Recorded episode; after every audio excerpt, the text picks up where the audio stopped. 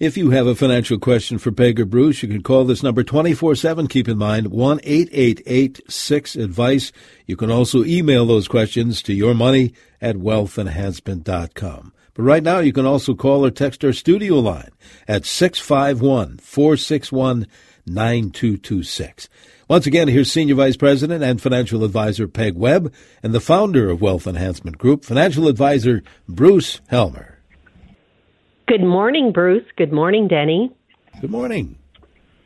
Hi, Peg. Thank you, Denny Long, for the wonderful introduction. And uh, Peg, you know, I, we talk about this a lot, but I, it bears repeating.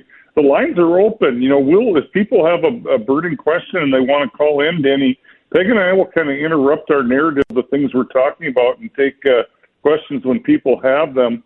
But today, Peg, and I, I, I love the topic. Uh, sometimes I, I love some topics more than others. This is a really good one.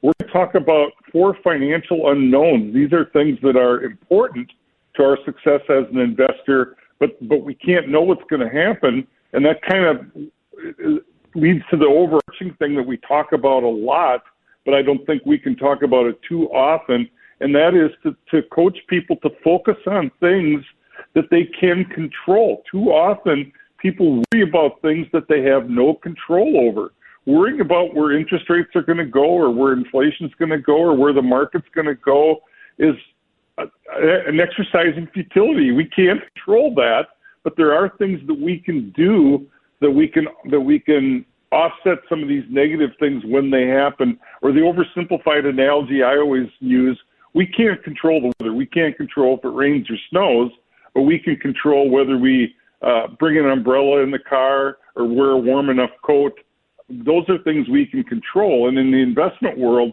we're talking today about some things that we don't know what's going to happen, but there's some actions that we can take to maximize our our uh, our, our results regardless of what happens. Yeah, Bruce, I'm I'm actually glad that you invited everybody to call in and ask questions early because I feel like that is the uh, most fun part of the show, and it, it and it gives our listeners an idea of what other people are thinking about. And so today, uh, I like this topic in that I like the things that I can control. And I happen to be one of those people that absolutely worry when things are out of my control. I wish I could turn it off, but I can't. The first one we think about, and people might go, well, I wouldn't have thought about that, is how long are we going to live? So when we do a comprehensive plan, uh, one of the questions we ask is, How long do you think you're going to live? And nobody really knows, but then they start to tell us about family. You know, um, Uncle Joe had this, and my brother had this, and you know, and, some people, Bruce, will come to us and say, I, I, I probably aren't, I might not make it to 65. I mean, there there are people out there that just think this is when I'm going to pass away based on you know uh, other experience. But Wealth Enhancement Group with this comprehensive planning, we can only take that those comments into consideration uh, a tad when we're doing uh, these comprehensive plans because most people in longevity is actually um, quite frankly, since COVID, I was going to say people are living longer, but statistically, before COVID, people lived longer. Now we went through COVID, and there's these other drug related deaths, and there's suicide out there, there's traffic accidents, and homicide, um, just lots of things that we're actually, we've lost 2.7 years on our le- le- longevity statistically we still run our comprehensive plans to age 90 or more. Full confession, I've been running them to 100. What that does then is it just builds a little bit extra safety net. You know, if there's these one offs or things that are outside your control, um, just to have a little bit more cushion there. Bruce? Yeah, it's, uh, it's, it's really interesting to me that this is the first time in decades that our um, expected our life expectancy has moved backwards. And like you said, Peg, COVID was a big contributing factor, but that's not the only thing. Um, I always facetiously, when I also run my plans out to age 100, And sometimes someone will say, well, this thing goes to age 100. What if I live longer? And I always say, well, on your 101st birthday, you give me a call and we'll figure out where we're going to go now. But uh, honestly, you know, it is so important that you plan for longer than you think you're going to live. If you plan, you know, to spend all your money because you think you're going to die by 75 and you're still alive and now you don't have any money, that's a problem. But if you plan for age 100 and you die after the age of 75 and you still have money, most people aren't going to mind having the extra go to kids or grandkids or loved ones in some way. Now, Peg, we talked about things you can control and things you can't control.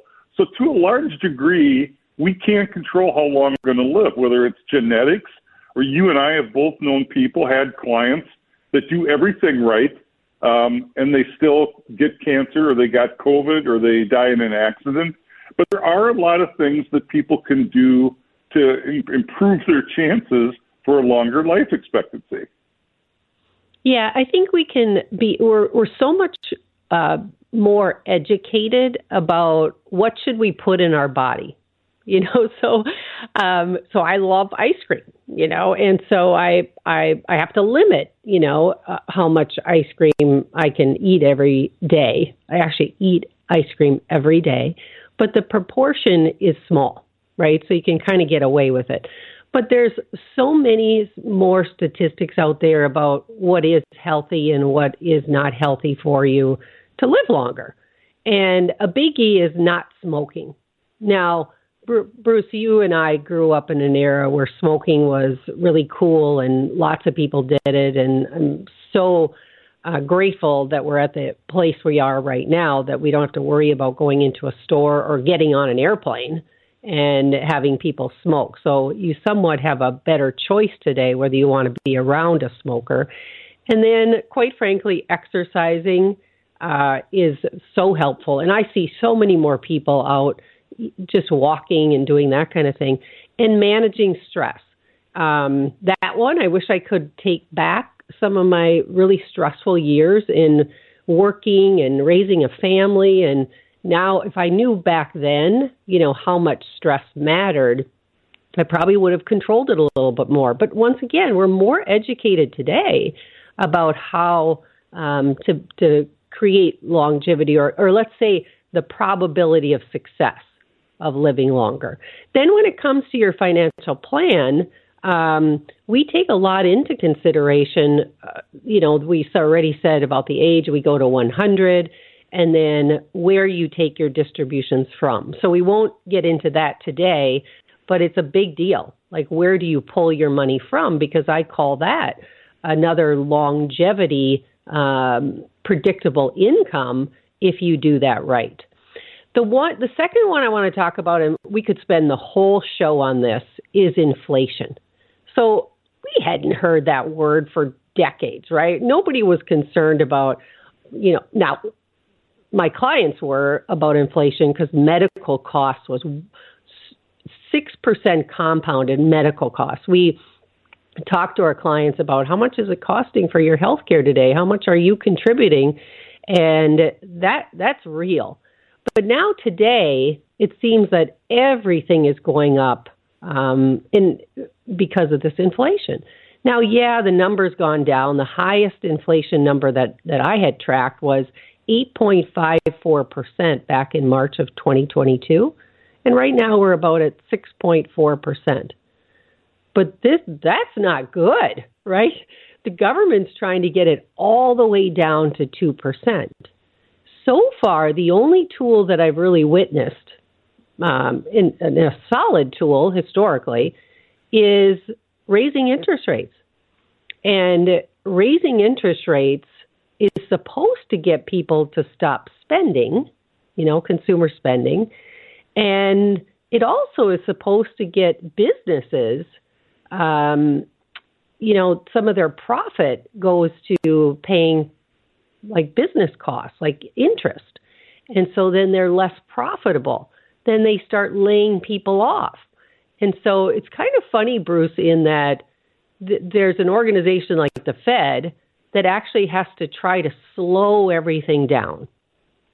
And right now, um, they're successful at a at a minimum, right? We still have a lot to do to get the the the economy to to, to slow down, or this inflation could actually flip where it's starting to go back up, which is the worst thing that could happen in the Fed's eyes. Bruce.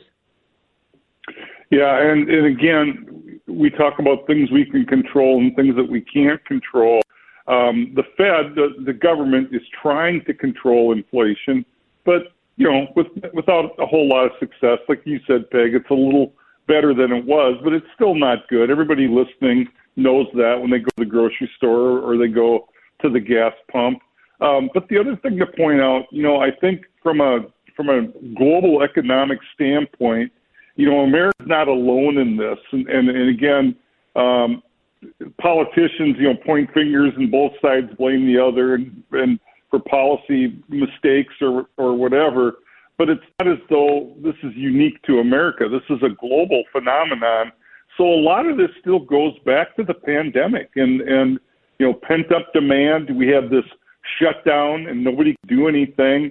And now we can do things again, and supply just can't keep up with demand. People want to live, they want to travel, they want to get on an airplane, they want to spend, they want to buy stuff, and and and the supply can't keep up. And that's oversimplifying it a little bit, but that's really at the heart of what's driving inflation. And how do we slow it down? And then how do we, you know, they talk about a soft landing. How do we not slow it down too much, too fast, and then we end up in recession? But the other irony, you know, when we talk about what to do as investors, so we have these inflation inflationary period, and we know inflation is bad, and yet when we have inflation, because inflation is is bad, people think, oh my gosh, it's going to be bad for the market. I should get out of the market. But that's the exact opposite or wrong thing to do because if inflation is high, the personal rate of return that we need on our money goes up so we can keep pace with inflation. If our if our rate of return on our on our money is less than the inflation rate, we're losing purchasing power. Even if the principal on our money isn't, we're not losing money, but we're losing purchasing power. So people feel caught. It's like a two-edged sword. What do I do here? So inflation is here. We know that. What do people do about it? Okay. Yeah. so you you absolutely need a well diversified allocation to stocks and some fixed income and some cash. There's also something you can control, and there is assets that are non correlated to stocks or fixed income. And so, Wealth Enhancement Group, and I think this is where the average investor, if you're doing it on your own, it's an area that gets more difficult because it's more complex. And what do I mean by non correlated assets? It could be real estate.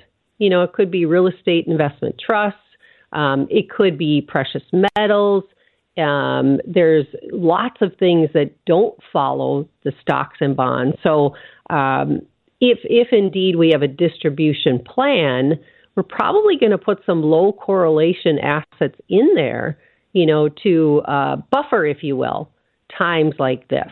And so there are things that you can do. And if you're listening out there, um, things that are sensitive to inflation and rising interest rates, uh, there's probably something that you can buy that would offset. Now, are you going to take all your assets and go, you know, buy real estate or a trust or something like that? Absolutely not but you put a percentage in there. And Bruce, normally we talk about a 20%, maybe 10, 10, 20% buffer of low correlated assets. Bruce? Yeah, and you know, Peg, that's that's brilliant. But what I think of, and and I and I can almost hear some people screaming, you know, at their radio or, or however they're listening to us right now, saying, "Oh yeah, well, what happened last year? I had a diversified portfolio, and I still, you know, lost X percent on my portfolio.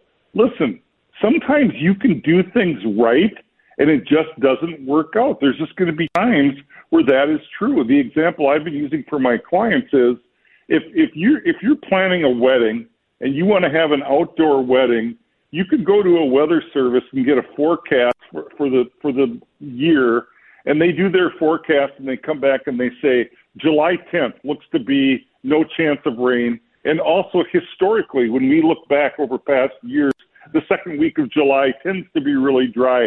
So you do all your research and you set your wedding for July 10th, and it was a good decision. You did your due diligence, you talked to experts, and it rains on July 10th anyway during the wedding. That doesn't mean you did anything wrong. You did everything right. Sometimes things just don't turn out the way you want them to. And 2022 was one of those years, but there's not, not every year is going to be 2022. In fact, there's darn few of those where almost all the asset classes that we invest in are down at the same time. That just doesn't happen very often. Peg, last word on that one. Yeah, I, I really agree with you, Bruce. I think, you know, one of the reasons for diversification is that we don't have that crystal ball to be able to pick exactly what asset class is going to do what return. I wish we did, but I don't know that's just not reality. And kind of, I want to kind of roll into market returns because that ties into another thing that you really can't control. You can't predict what the stock market's going to do over the next 30 days, one month, even a year. But history, we can go by that a little bit, right? If, if you're a long term investor, it, it has rewarded you. I did a review last week, and this was kind of interesting. Um, they obviously they have a comprehensive plan, very detailed plan, and we're following it, doing Roth conversions and and uh, things like that. But the question was, should we rerun that plan now? And we we um, created the plan oh probably seven years ago or so, and the inflation rate that we plugged in the plan was 3% compounding. And then we actually put in a modest 5% growth on stocks and a modest 2% on bonds because at the time we weren't even getting anything on our fixed income. And so the question came should I rerun that plan for them to see um, if it would be a lot different now that inflation and the markets are down? I went, absolutely not the value of your account that we projected at the end of 2023 is higher. You know, the value of your accounts today is higher than what we had projected in 2023 with the inflation and the rates of return and all of that. So there was no reason to rerun it.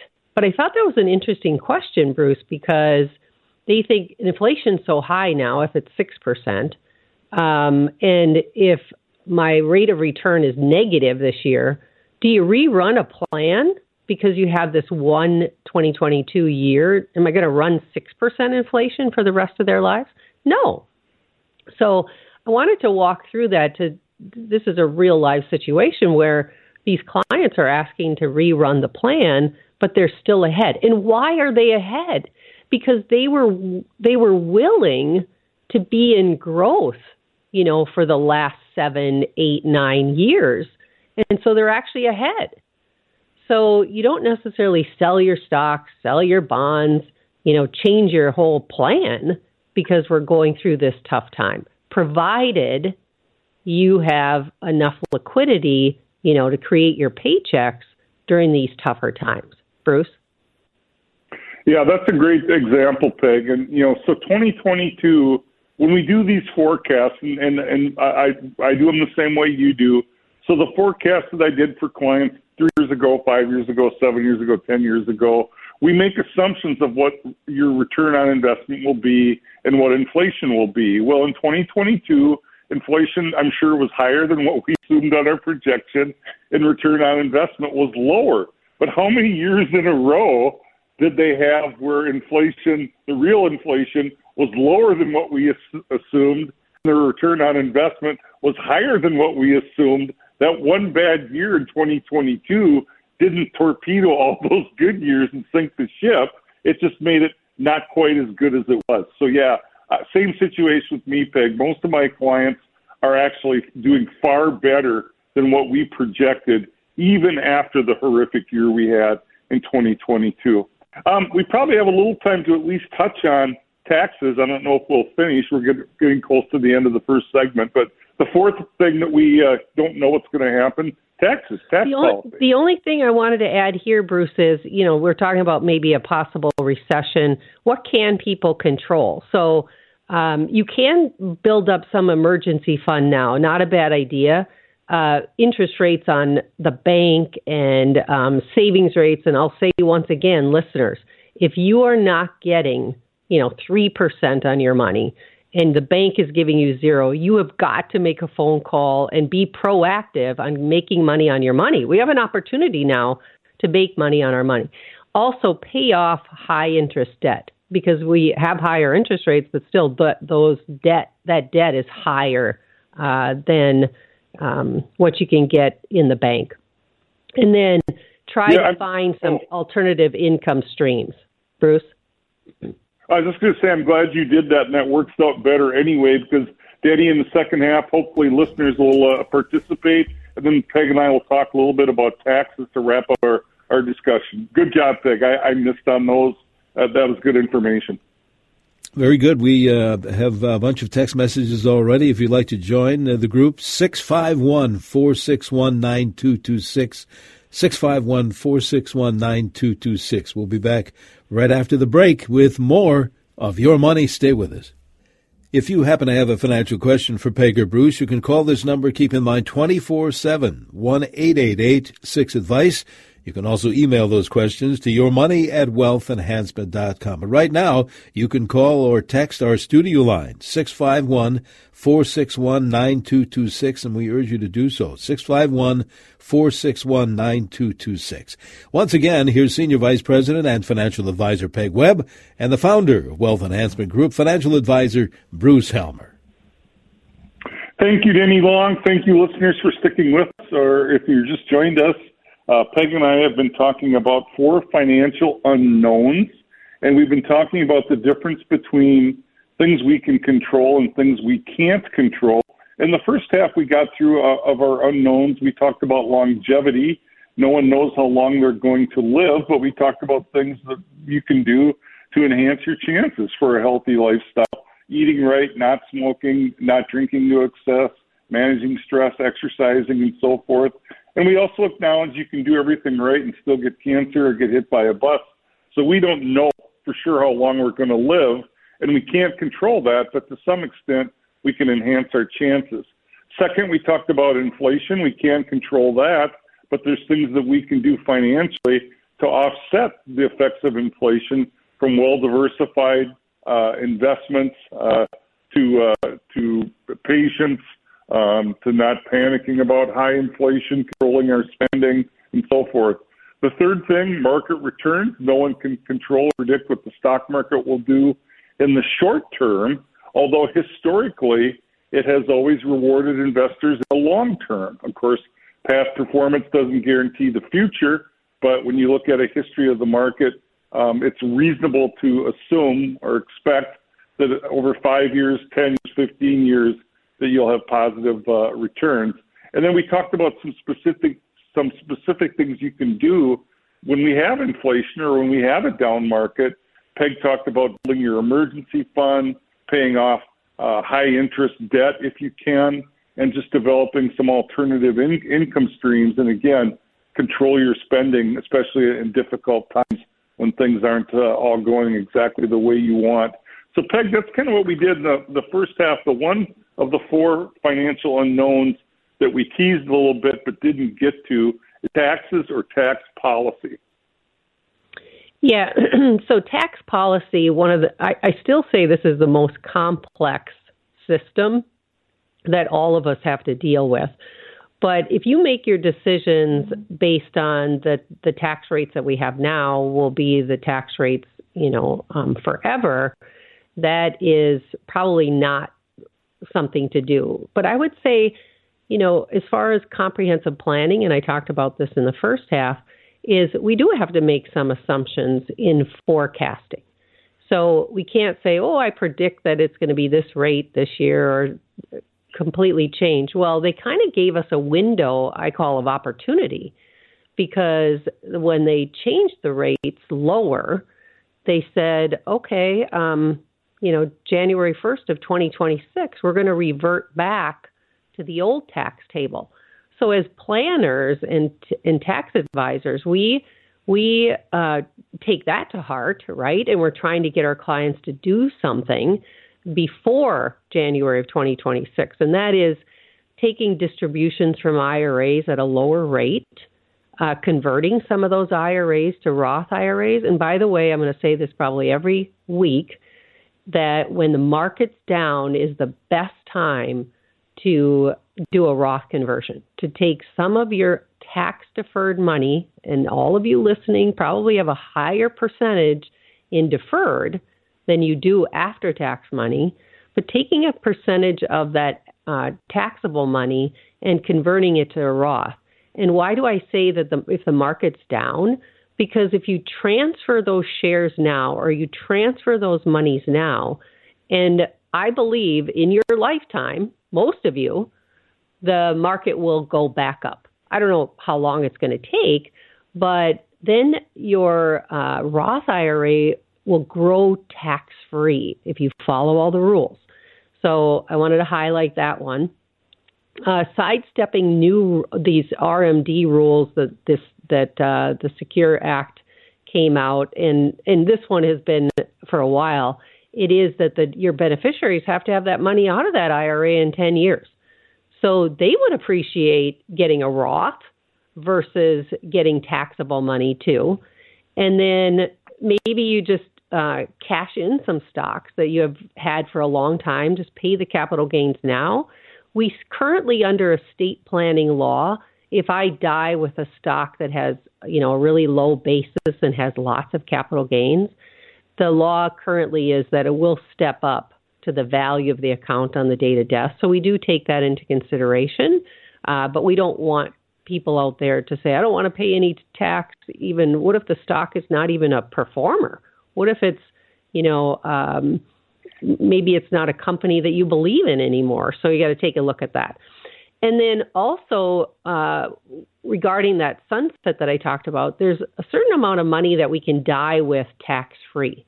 So right now on the federal level, we can die with twelve million nine hundred twenty thousand each.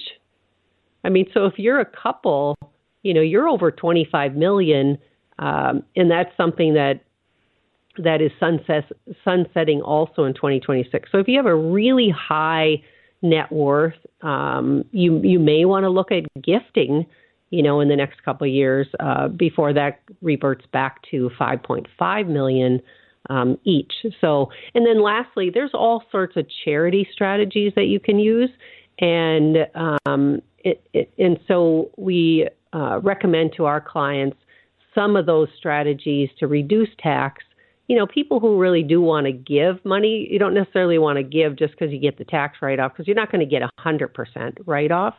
Yeah. Um, and so we work through with our clients, you know, how much would you like to give? The biggest uh, area that we take money out of is if you're over 70 and a half and you were required at one point you were required to take your RMD now you have all the way to 73 to take it out. But there's a lot of you listening now that are ready, are taking your required minimum distributions. One of the best thing in the tax code was, hey, I want to take the money out of my IRA uh, instead and make it part of my required minimum distribution, and then that doesn't show up um, on your income tax. So that was a, a great new feature a couple years ago. Bruce? Yeah, Peg, there's so much with regard to taxes. You know, we just on this topic alone, we could probably do several shows. But uh, again, I think most people listening to us right now are probably not what you and I would call tax diversified. They, they understand diversification from an investment management standpoint. Don't put all your eggs in one basket. Invest in a lot of different things, a lot of different asset classes. But tax diversification means don't have all of your money or almost all of your money in tax deferred plans, IRAs, traditional IRAs, and 401ks. People like to do that because they like to lower their tax rate now for this moment, for this year. And we talk about tax planning over a lifetime, meaning sometimes you might want to pay a little bit more now so that you can pay a lot less later and pay a lot net lot less net taxes over your lifetime. So we talk about being diversified and having some of your money in taxable accounts, some in tax deferred, and some in tax uh, advantaged. And if you haven't done that yet, it's not too late. We can work with people to get that tax diversification. But this is this probably more than anything else when we talk about net return on investment, this is probably the single biggest way that we can improve people's net return on their investment if we can reduce their tax liability. If you get the, the same return on your investment, but you're paying less taxes on it and you get to keep more of the money, that improves your net rate of return. And this is a, a, a significant way that we can do that. And then, Peg, and, and a lot of people don't think about this, if we do something that reduces your taxes, let's say we do something that reduces your taxes by a thousand dollars. You not only now have that thousand dollars, but you have the ability to invest that thousand dollars somewhere. Let's say you could invest it and make five percent. That's fifty bucks. That's fifty bucks you wouldn't have had the opportunity to go earn if you had to pay that money in taxes. It's called lost opportunity cost. So taxes and reducing taxes and being tax efficient is such a big thing and the vast, vast, vast majority of people, when they come to us for the first time, even people that think they're smart and are doing everything right, the vast majority of the time, we're able to help them over a lifetime reduce their tax liability and give some of that money back to them that they can either apply to lifestyle or investments, have earnings on money that used to have to go to the federal government. Okay, Peg, tie a bow on this thing and then let's get listeners involved. Well, one thing I wanted to mention, uh, if you're interested in learning about being tax aware, you know, in your distribution planning, we actually have a um, ebook, Five Smart Tactics for a Low Tax Retirement, on our website. So wealthenhancement.com. On the top, if you go click on Insights, you'll see that that guide is there and uh, we give kind of five smart things that we do, and then you could read through it yourself and see, maybe put a little more clarity on what we're talking about here. Bruce? Yep, uh, good good suggestion. And then just to leave people with some things, some takeaways, what they can do. So again, we talk about um, not worrying or trying not to worry about what's out of your control. Performance of the markets is out of your control. Interest rates is out of your control. Inflation's out of your control. Government tax policy is out of your control. But you can control your ability to earn. You can control your your ability to save and invest to do it and to do it wisely. Um, you can control your spending. You can have some impact on how healthy you are or not by developing good habits and, and exercising.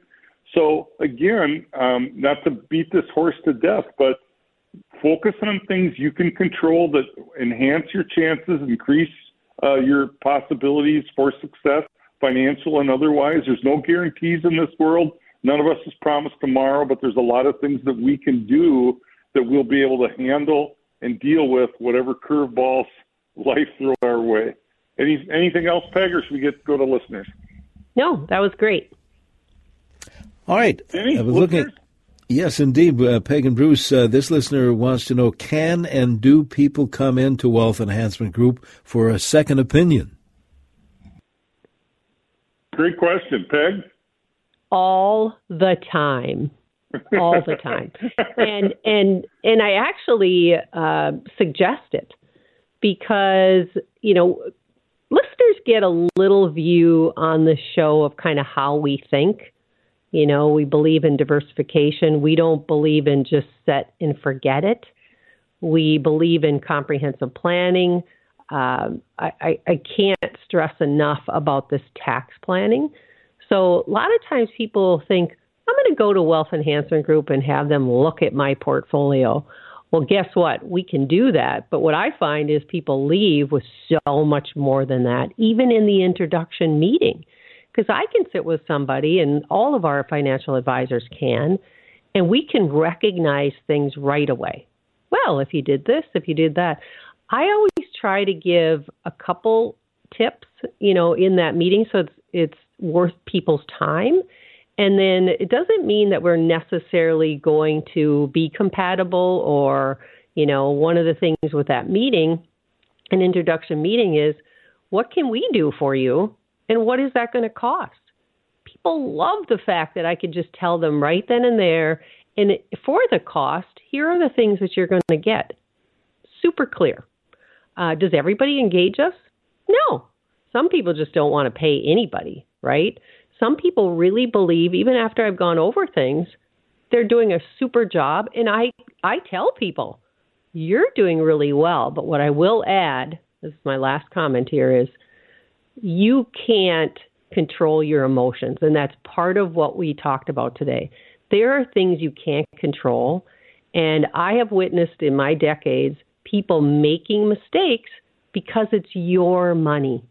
If you have a, a person that's actually um, independent of your emotion, um, I've witnessed that long term you're better off. Bruce? Yeah, I just want to add, and that was a great answer, Peg. Um, I get those people looking for a second opinion also. And again, Wealth Enhancement is a fiduciary. So when they come in and I think they are doing a good job or their advisor's doing a good job if they're working with another advisor, I will tell them that. I, I try to say things just to convert them into a client of ours. If if I think they they look strong and they look good, and I'm not sure that we can add much value, I tell them that, and and they but they appreciate and gain from um, the validation that what they're doing is good. They went to another place, got a second opinion, and confirmed they're on the right path and they're doing a good job. But when I see things that I don't think look good, I'm not embarrassed or ashamed to say so. And the percentage of time when I see that and I point that out, I think it's so obvious that what I'm pointing out is accurate and so compelling. I don't know this for sure. I don't measure it, but I bet you two times out of three, they end up becoming a client, even though I don't necessarily ask them to do that. But when they see what the shortcomings that I see and I and I point that out, then they want to end up working with us. But I also want to add this can work in reverse.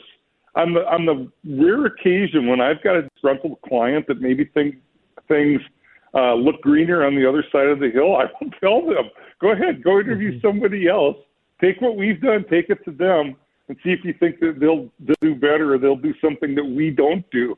I'm not I'm not threatened about that. Go ahead if you're unhappy. And again, I will say very seldomly do we have clients leave us um, because they're unhappy with what we've done. But second opinion makes all this. It just makes sense. Denny. Yeah, here's another text, uh, Bruce and Peg. Uh, my wife is retiring this year. I will still have W 2 income. Can we still contribute to her Roth next year? Peg, there's a lot of confusion yet about when you can contribute and when you can't. Um, and I think it goes back to when the law used to be that um, the non-working spouse couldn't contribute at all. Let's let's update everybody on how that works. Yes.